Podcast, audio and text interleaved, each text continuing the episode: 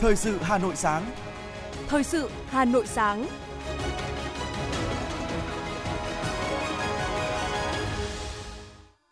Hồng Hạnh và Bảo Nhật xin được đồng hành cùng quý thính giả trong 30 phút của chương trình Thời sự sáng nay, thứ tư ngày 7 tháng 12 năm 2022. Những nội dung chính sẽ được đề cập đến trong chương trình. Thủ tướng Chính phủ Phạm Minh Chính tiếp đại sứ, trưởng phái đoàn Liên minh châu Âu tại Việt Nam. Đồng chí Đinh Tiến Dũng, Ủy viên Bộ Chính trị, Bí thư Thành ủy Hà Nội chủ trì hội nghị lấy ý kiến vào các dự thảo kế hoạch, chương trình hành động thực hiện nghị quyết Trung ương 6 khóa 13. Hà Nội chuẩn bị tốt nhất các điều kiện phục vụ nhân dân đón Tết Nguyên đán 2023. Trong phần tin thế giới có những tin chính, tiền lương thực tế ở Nhật Bản giảm mạnh nhất trong hơn 7 năm qua.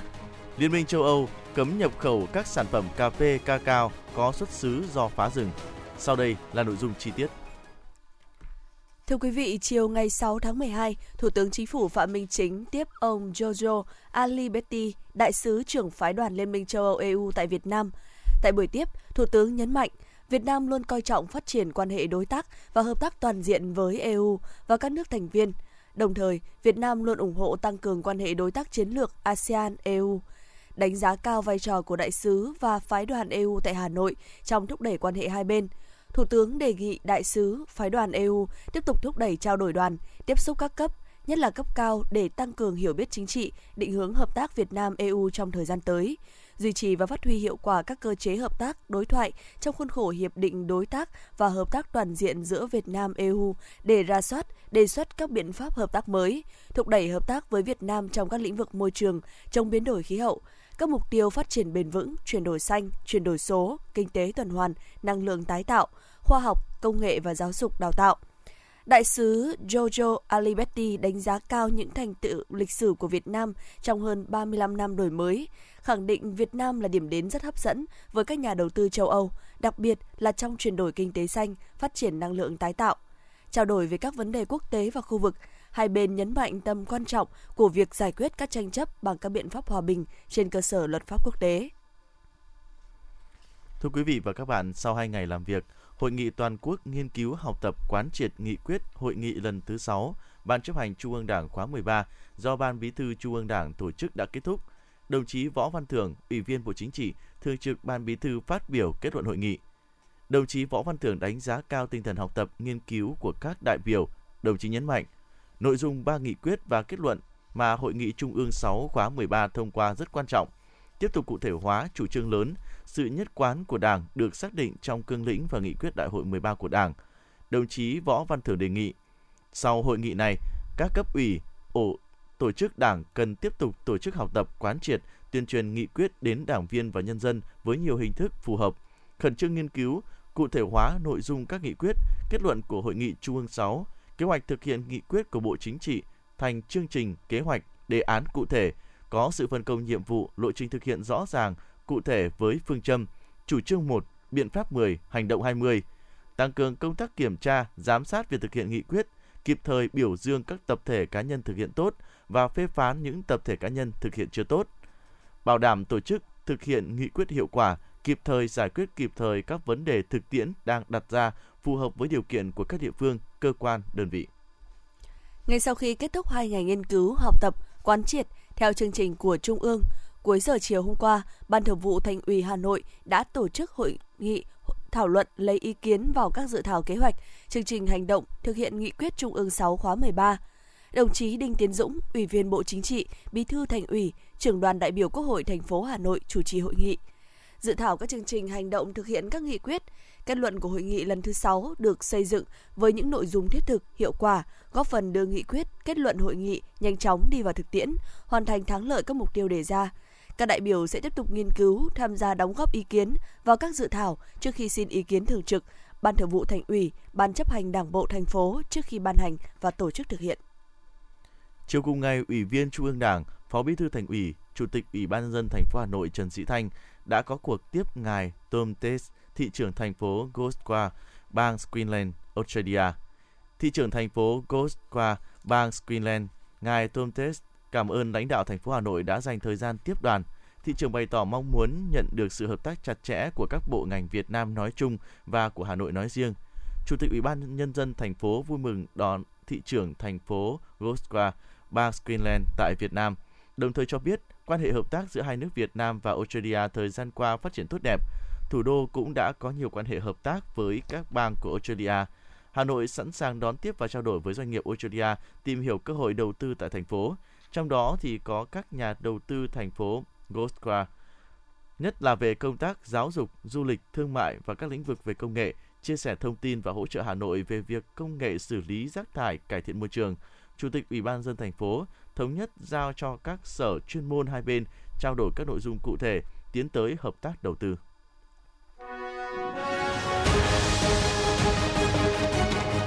Thời sự Hà Nội, nhanh, chính xác, tương tác cao.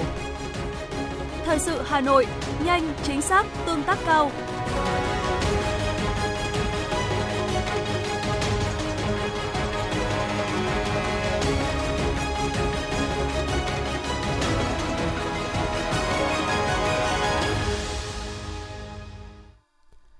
Thưa quý vị, Ban Thường vụ Thành ủy Hà Nội vừa ban hành chỉ thị về việc tổ chức phục vụ Tết Nguyên đán Quý Mão năm 2023 trên địa bàn thành phố. Cụ thể, phát huy truyền thống đoàn kết, tinh thần tương thân tương ái của dân tộc, quan tâm thực hiện tốt các chính sách an sinh xã hội theo quy định của Trung ương và các chính sách đặc thù của thành phố, chăm lo đời sống vật chất và tinh thần của nhân dân trong dịp Tết. Đặc biệt là các gia đình chính sách, người có hoàn cảnh khó khăn, các hộ nghèo, gia đình bị ảnh hưởng bởi dịch bệnh – đồng bào các địa phương vùng xa trung tâm còn gặp khó khăn, vùng đồng bào dân tộc thiểu số và miền núi, công nhân, người lao động làm việc tại các khu công nghiệp, khu chế xuất, cụm công nghiệp, trẻ em có hoàn cảnh khó khăn, bảo đảm mọi nhà, mọi người đều được vui xuân đón Tết. Ban Thường vụ Thành ủy yêu cầu tổ chức tốt việc thăm hỏi, chúc Tết thương binh, bệnh binh, gia đình liệt sĩ, gia đình có công với nước, cán bộ lão thành cách mạng, bà mẹ Việt Nam anh hùng, nhân sĩ, trí thức, văn nghệ sĩ, chức sắc tôn giáo tiêu biểu, các đơn vị lực lượng vũ trang, các lực lượng thực hiện nhiệm vụ trong những ngày Tết, thực hiện tốt công tác quản lý và tổ chức lễ hội theo quy định, bảo đảm các hoạt động lễ hội vui xuân, kỷ niệm ngày truyền thống, hội nghị tổng kết năm, gặp mặt đầu năm, Tết trồng cây, cần thiết thực, an toàn, tiết kiệm, phù hợp với nếp sống văn minh, truyền thống văn hóa của dân tộc và phong tục tập quán tốt đẹp của thủ đô để đảm bảo hàng hóa thiết yếu phục vụ người dân trong những ngày cuối năm và Tết Nguyên đán Quý Mão 2023 sắp tới. Sở Công Thương Hà Nội cho biết, Hà Nội đã triển khai chương trình bình ổn thị trường các mặt hàng thiết yếu trên địa bàn thành phố năm 2022, trị giá khoảng 39.500 tỷ đồng. Lượng hàng hóa phục vụ người dân trong dịp cuối năm này tăng khoảng 15% so với năm trước. Chương trình bình ổn giá năm 2022 có 32 đơn vị được phê duyệt tham gia, trong đó có 16 đơn vị thuộc các tỉnh thành phố đăng ký tham gia. Các đơn vị đã không ngừng phát triển hệ thống phân phối nhằm đưa hàng hóa thiết yếu đến với người dân trên địa bàn thành phố. Đặc biệt, tại các huyện xa trung tâm, các đơn vị đã cung ứng tới hơn 12.000 điểm bán trên toàn thành phố Hà Nội, trong đó có 132 siêu thị, trên 8.000 cửa hàng kinh doanh tổng hợp và chuyên doanh, gần 1.300 sạp hàng tại các chợ truyền thống và hơn 500 bếp ăn tập thể. Sở Y tế Hà Nội vừa có công văn gửi phòng y tế các quận, huyện, thị xã, các cơ sở khám chữa bệnh trực thuộc, các cơ sở kinh doanh dược trên địa bàn thành phố về việc bảo đảm cung ứng thuốc phòng chống dịch bệnh và nhu cầu sử dụng thuốc trong dịp Tết Dương lịch và Tết Nguyên đán Quý Mão 2023. Theo đó, Sở Y tế Hà Nội đề nghị các cơ sở khám chữa bệnh trực thuộc, Trung tâm Kiểm soát Bệnh tật thành phố chuẩn bị đủ thuốc và xây dựng kế hoạch dự trữ thuốc để bảo đảm sẵn sàng cung ứng thuốc phục vụ công tác cấp cứu, phòng chống dịch, đặc biệt là dịch COVID-19, sốt xuất huyết, cúm A, tay chân miệng, sởi, rubella, tiêu chảy do virus rota, Bên cạnh đó, Sở Y tế Hà Nội cũng yêu cầu các cơ sở kinh doanh dược trên địa bàn thành phố khẩn trương triển khai kế hoạch dự trữ thuốc và tăng cường các biện pháp quản lý, không để xảy ra tình trạng tăng giá đột biến vào dịp nghỉ lễ kéo dài và khi bùng phát dịch bệnh đồng thời phối hợp với các cơ sở khám chữa bệnh tổ chức cung ứng thuốc đầy đủ, kịp thời cho nhu cầu khám chữa bệnh.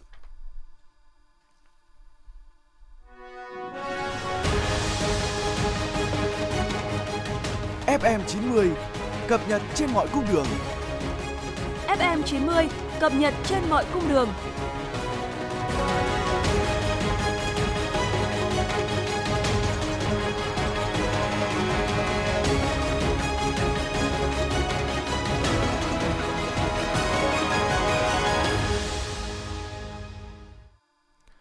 Thưa quý vị và các bạn, Diễn đàn Quốc gia về phát triển doanh nghiệp công nghệ số Việt Nam 2022 sẽ được tổ chức vào ngày mai tại Trung tâm Hội nghị Quốc gia Hà Nội. Dự kiến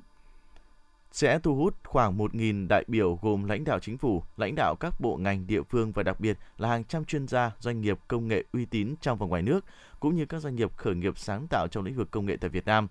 Các chủ đề được trình bày và tập trung thảo luận tại diễn đàn bao gồm doanh nghiệp công nghệ Việt Nam phát triển bền vững trong giai đoạn kinh tế trong nước và quốc tế đang gặp nhiều khó khăn, khẳng định vị thế trên thị trường quốc tế. Doanh nghiệp công nghệ Việt Nam thúc đẩy quá trình chuyển đổi số quốc gia, giải pháp nâng cao giá trị Việt Nam trong chuỗi giá trị sản xuất toàn cầu, hợp tác giữa các doanh nghiệp CNS Việt Nam và các Big Tech để đưa sản phẩm Made in Việt Nam ra thị trường quốc tế. Các diễn giả là đại diện lãnh đạo các doanh nghiệp đã thành công ở thị trường trong nước và nước ngoài, đại diện đến từ các tập đoàn công nghệ lớn của thế giới như Google, Samsung, Meditech.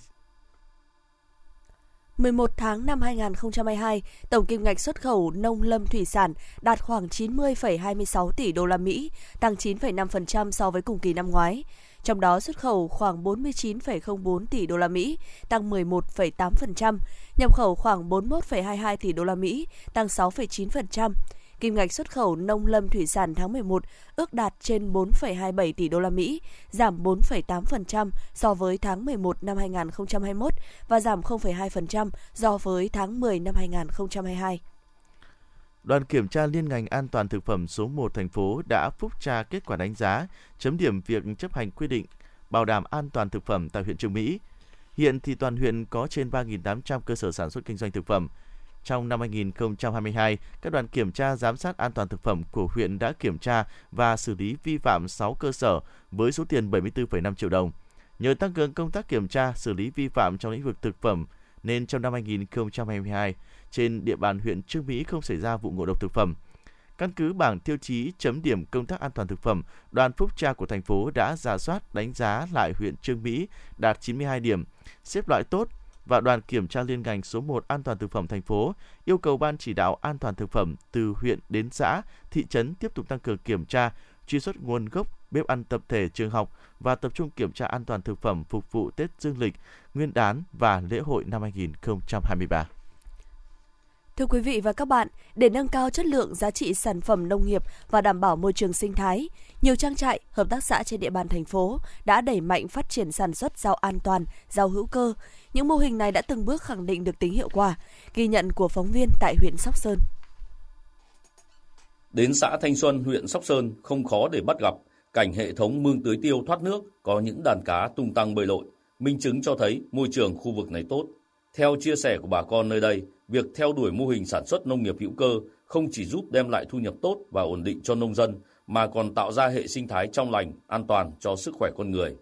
Sau hơn một năm chuyển sang canh tác rau hữu cơ, bà Vũ Thị Lợi, thành viên Hợp tác xã Trung Na, xã Thanh Xuân, huyện Sóc Sơn cho biết. Từ ngày chuyển sang rau hữu cơ là chúng tôi làm cũng công việc nó cũng vất vả bởi vì nó không được uh, uh, thu nó không được cao như đổi lại thì được cái giá thành thì là được nó được cái cao hơn là ở ngoài. Chúng tôi ờ, ờ, bán ra thị trường là lúc nào cũng hết không có tồn động bên cạnh đó chúng tôi là à, được cái dâu này nó an toàn dâu hữu cơ này là đảm bảo sức khỏe cho con người không độc hại đến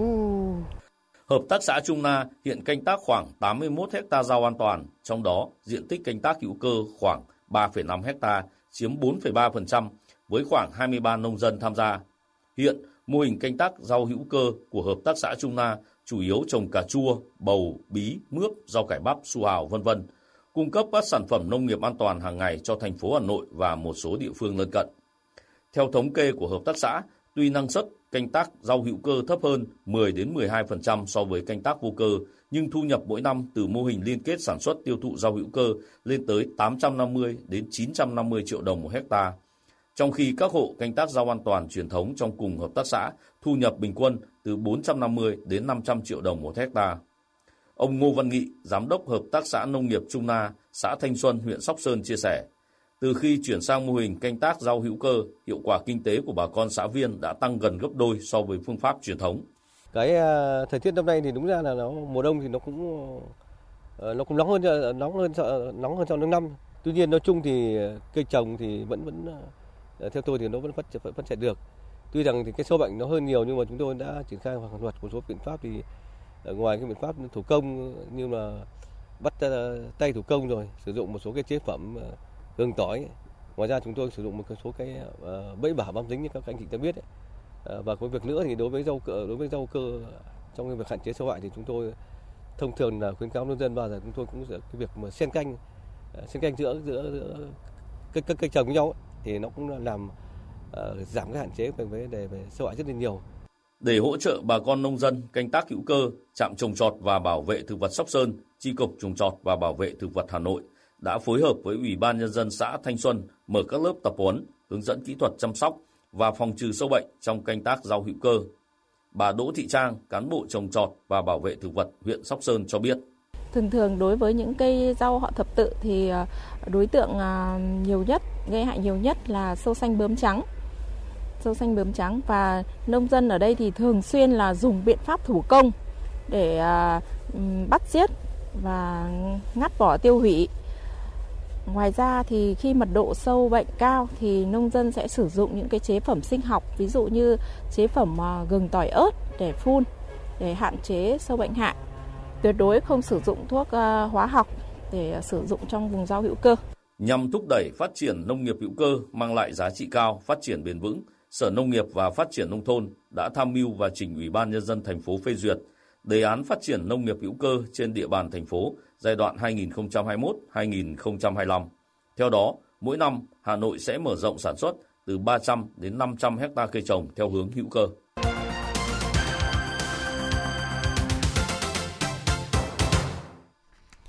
Cùng đến với những thông tin khác. Thưa quý vị và các bạn, sau khi Sở Xây dựng Hà Nội có văn bản báo cáo về lát đá vỉa hè trên địa bàn, Phó Chủ tịch Ủy ban nhân dân thành phố Hà Nội Dương Đức Tuấn vừa có ý kiến chỉ đạo các sở ngành, quận, huyện tăng cường quản lý các dự án lát đá vỉa hè.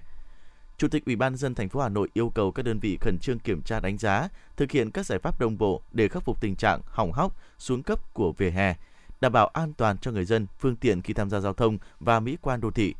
Ủy ban nhân dân thành phố Hà Nội giao Sở Xây dựng Hà Nội căn cứ chức năng, nhiệm vụ được giao và chỉ đạo của Ủy ban nhân dân thành phố tại văn bản số 1385 để phối hợp với các sở, ngành, thành phố và đơn vị liên quan tăng cường kiểm tra, kiểm soát, hướng dẫn Ủy ban nhân dân các quận, huyện, thị xã trong việc sử dụng vật liệu lát vỉa hè,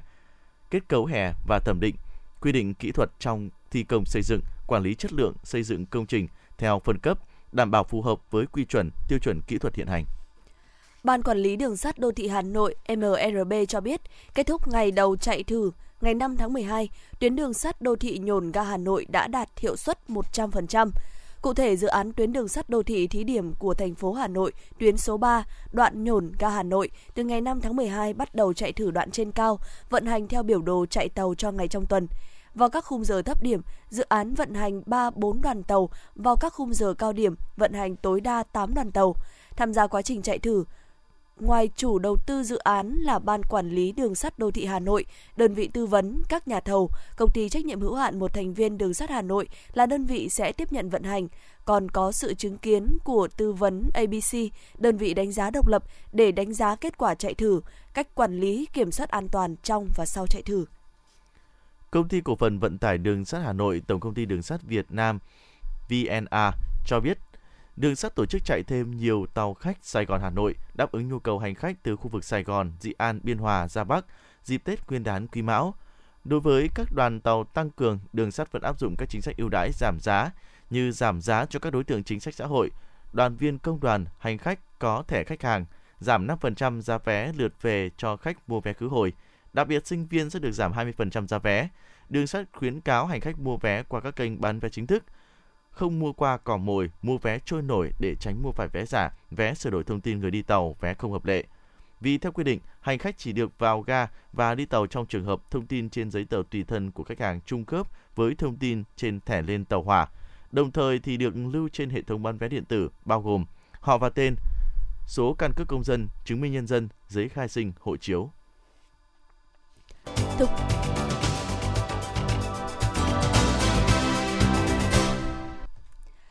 Thưa quý vị và các bạn, Liên hoan quốc tế sân khấu thử nghiệm lần thứ 5 năm 2022 do Hội nghệ sĩ sân khấu chủ trì, phối hợp với Cục Nghệ thuật biểu diễn, Bộ Văn hóa, Thể thao và Du lịch tổ chức vừa kết thúc tại Hà Nội và Hải Phòng. Liên hoan quốc tế sân khấu thử nghiệm lần thứ 5 đã cho thấy việc thử nghiệm trong nghệ thuật sân khấu chính là đi tìm cái mới trong quá trình sáng tạo. Dù thất bại hay thành công cũng đều có ích cho đội ngũ quản lý và những người trực tiếp sáng tạo nghệ thuật sân khấu, bởi đó là những bài học vô giá, mở ra con đường mới. Phản ánh của phóng viên Như Hoa. Liên hoan quốc tế sân khấu thử nghiệm lần thứ 5 quy tụ 15 đơn vị nghệ thuật trong nước, 4 đơn vị nghệ thuật nước ngoài với 19 vở diễn. Cũng như nhiều kỳ liên hoan sân khấu thử nghiệm trước đây, Liên hoan sân khấu thử nghiệm do Việt Nam tổ chức là cơ hội lớn cho các nghệ sĩ sân khấu trong nước giao lưu, trao đổi học thuật, học hỏi sự sáng tạo của các nghệ sĩ sân khấu đến từ nhiều nước trên thế giới, qua đó làm mới cách thể hiện sân khấu của mình. Chính vì mục đích đó nên Liên hoan sân khấu thử nghiệm có sự khác biệt so với các liên hoan sân khấu khác. Bởi đây là một sân chơi dành cho những người làm nghề đúng nghĩa. Chia sẻ rõ hơn về ý nghĩa của sân khấu thử nghiệm, nghệ sĩ nhân dân Lê Tiến Thọ cho biết. Sân khấu thử nghiệm là một thuật ngữ để chỉ cái tính tiên phong, cái sự cách tân của sân khấu, từ cấu trúc, ngôn ngữ đạo diễn và nghệ thuật biểu diễn. Ở đây cái sân khấu thử nghiệm ấy, nó tạo ra được những cái sáng tạo mới. Đấy là một cái mà chỉ được cái tính thử nghiệm của sân khấu. Vì vậy cho nên là cái tính thử nghiệm ấy chính là cái sân khấu muốn làm mới mình để vươn tới phục vụ được đối tượng khán giả trong cái sự bùng nổ thông tin trong cái cơ chế thị trường. Việc tổ chức liên hoan sân khấu thử nghiệm không chỉ giúp các nghệ sĩ sân khấu Việt Nam có cách nhìn rõ hơn về tính thử nghiệm, khuynh hướng sáng tạo của sân khấu thế giới thông qua các tác phẩm mà các đoàn sân khấu quốc tế trình diễn. Điều ý nghĩa hơn nữa, qua đó cũng là dịp để các nghệ sĩ sân khấu Việt Nam có được sự so sánh đánh giá, nhìn nhận về sự sáng tạo, hướng đi cho sân khấu Việt Nam. Nói về mục đích này, nghệ sĩ nhân dân Thúy Mùi, Chủ tịch Hội Nghệ sĩ Sân khấu Việt Nam chia sẻ. Trong lần này thì cái chất lượng của các cái vở diễn có một cái sự chuẩn bị tốt hơn rất là nhiều, hết sức là phong phú và các thể loại, cái tính thể nghiệm nâng lên một cấp ừ, so với các cái liên hoan lần trước. Đa số các cái tác phẩm của các bạn quốc tế thì người ta làm mà cái thời lượng cũng chỉ trong vòng một tiếng thôi. Cái số lượng diễn viên tham gia rất là ít và rất là ít cái lời thoại. Nó chủ yếu là bằng cái ngôn ngữ hình thể, các cái ngôn ngữ về biểu đạt của diễn viên và những cái mise en scène của các đạo diễn thì đấy là những cái mà các nghệ sĩ của các nước mà người ta hướng tới những cái thể nghiệm một cái cách như thế và đấy cũng là một trong những cái việc mà hội nghệ sĩ cũng nhắm tới là có nhiều những cái thể nghiệm như vậy thì chính là tìm những cái hướng đi chuẩn cho sân khấu đây cũng là một cái dịp để cho các nghệ sĩ trong nước vừa trao dồi vừa giao lưu vừa học hỏi và cũng nhìn lại xem sân khấu nước nhà đang ở chỗ nào Tổng kết về chất lượng nghệ thuật của liên hoan, Phó giáo sư tiến sĩ Nguyễn Tất Thắng, Chủ tịch Hội đồng giám khảo nhận định, hầu hết các vở diễn dự liên hoan ở các mức độ khác nhau đều đã tập trung vào yếu tố thử nghiệm trong ý đồ sáng tạo và trình diễn nghệ thuật. Với các vở quốc tế, thử nghiệm được thể hiện bằng thực tiễn vở diễn, sân khấu, vài ba nhân vật, diễn xuất chủ yếu ở trò nhời có kết hợp với trò diễn, tổng hợp các yếu tố nói, nói lối, hát, động tác biểu hiện ước lệ, cách điệu và vũ đạo, diễn với con rối và các đồ vật hiện diện trên sàn diễn. Trong khi đó, các đoàn nhà hát sân khấu Việt Nam đã đóng góp một số vở kịch nước ngoài được dàn dựng theo xu thế thử nghiệm Việt Nam hóa. Các vở diễn thuần Việt được trình diễn trên sân khấu liên hoan cũng để lại những dấu ấn đậm nét với những thử nghiệm trong trang trí, thiết kế sân khấu. Có những vở sử dụng rất ít nhân vật, xu thế độc diễn được thể hiện tập trung. Cùng với đó là việc sử dụng tổng hòa các loại hình, thể loại trong một vở diễn, giúp vở diễn trở nên đa sắc, thuận tai, bắt mắt. Bên cạnh đó, Chủ tịch Hội đồng Giám khảo cũng thẳng thắn chỉ ra một số nhược điểm của các tác phẩm tham dự liên hoan. Đó là không ít vở sa đà vào cách diễn tả chân nên đôi khi khiến cho một vài lớp diễn trở nên thô cứng. Sự sa đà trong diễn xuất của một số diễn viên đôi lúc cũng gây phản cảm cho người xem. Có thể thấy việc sân khấu tìm tòi thử nghiệm ứng dụng các kỹ thuật mới để thể hiện nhằm đáp ứng tốt hơn thưởng thức của khán giả. Trong thời gian tới, khán giả Việt sẽ được thưởng thức nhiều điều mới lạ trong các trình diễn của các nghệ sĩ sân khấu nước nhà. Vì suy cho cùng, trong dòng chảy của nghệ thuật sân khấu luôn phải vận động, tự làm mới mình, chứ không thể đứng yên một chỗ mà đòi hỏi sự phát triển như mong đợi.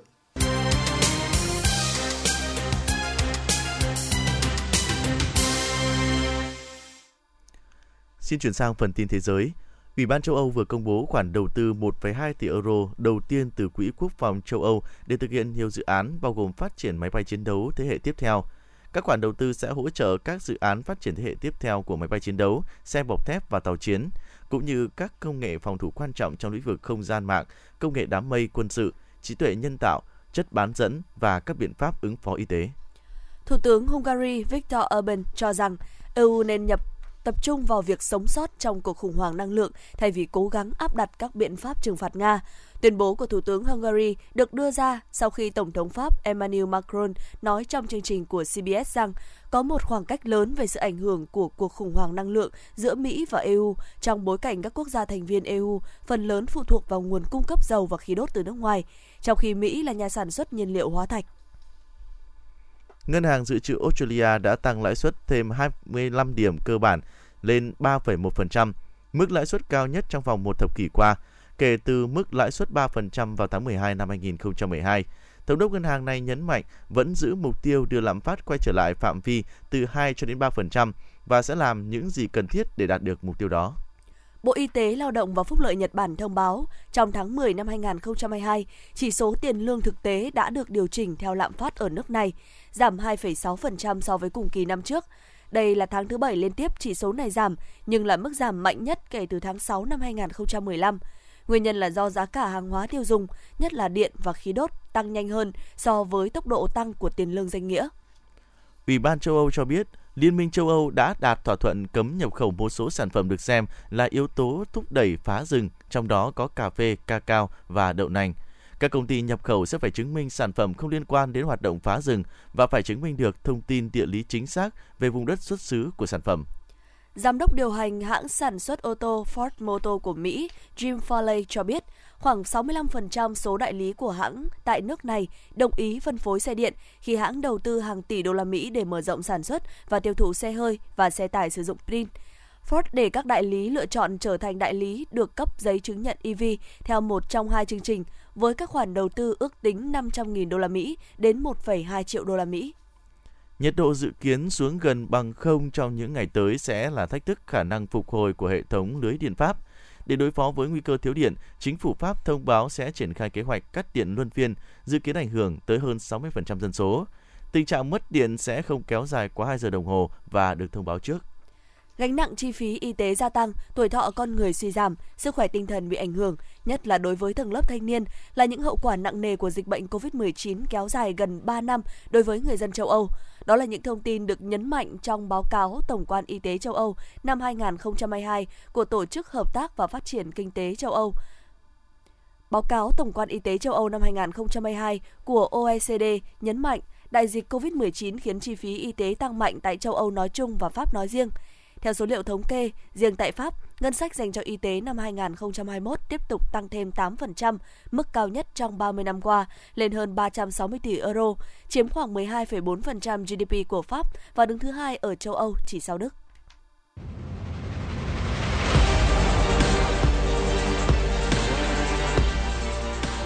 Bản tin thể thao Bản tin thể thao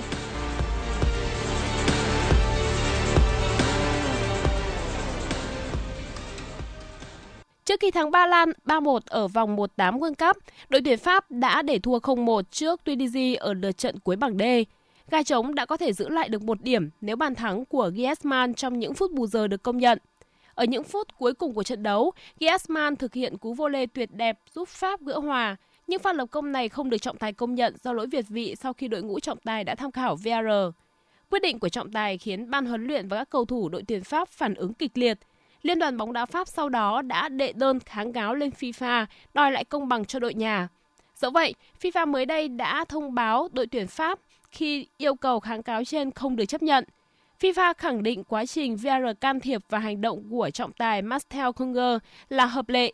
Kết quả chung cuộc đã được công nhận và giữ nguyên, không có bất kỳ sự thay đổi hay điều chỉnh nào.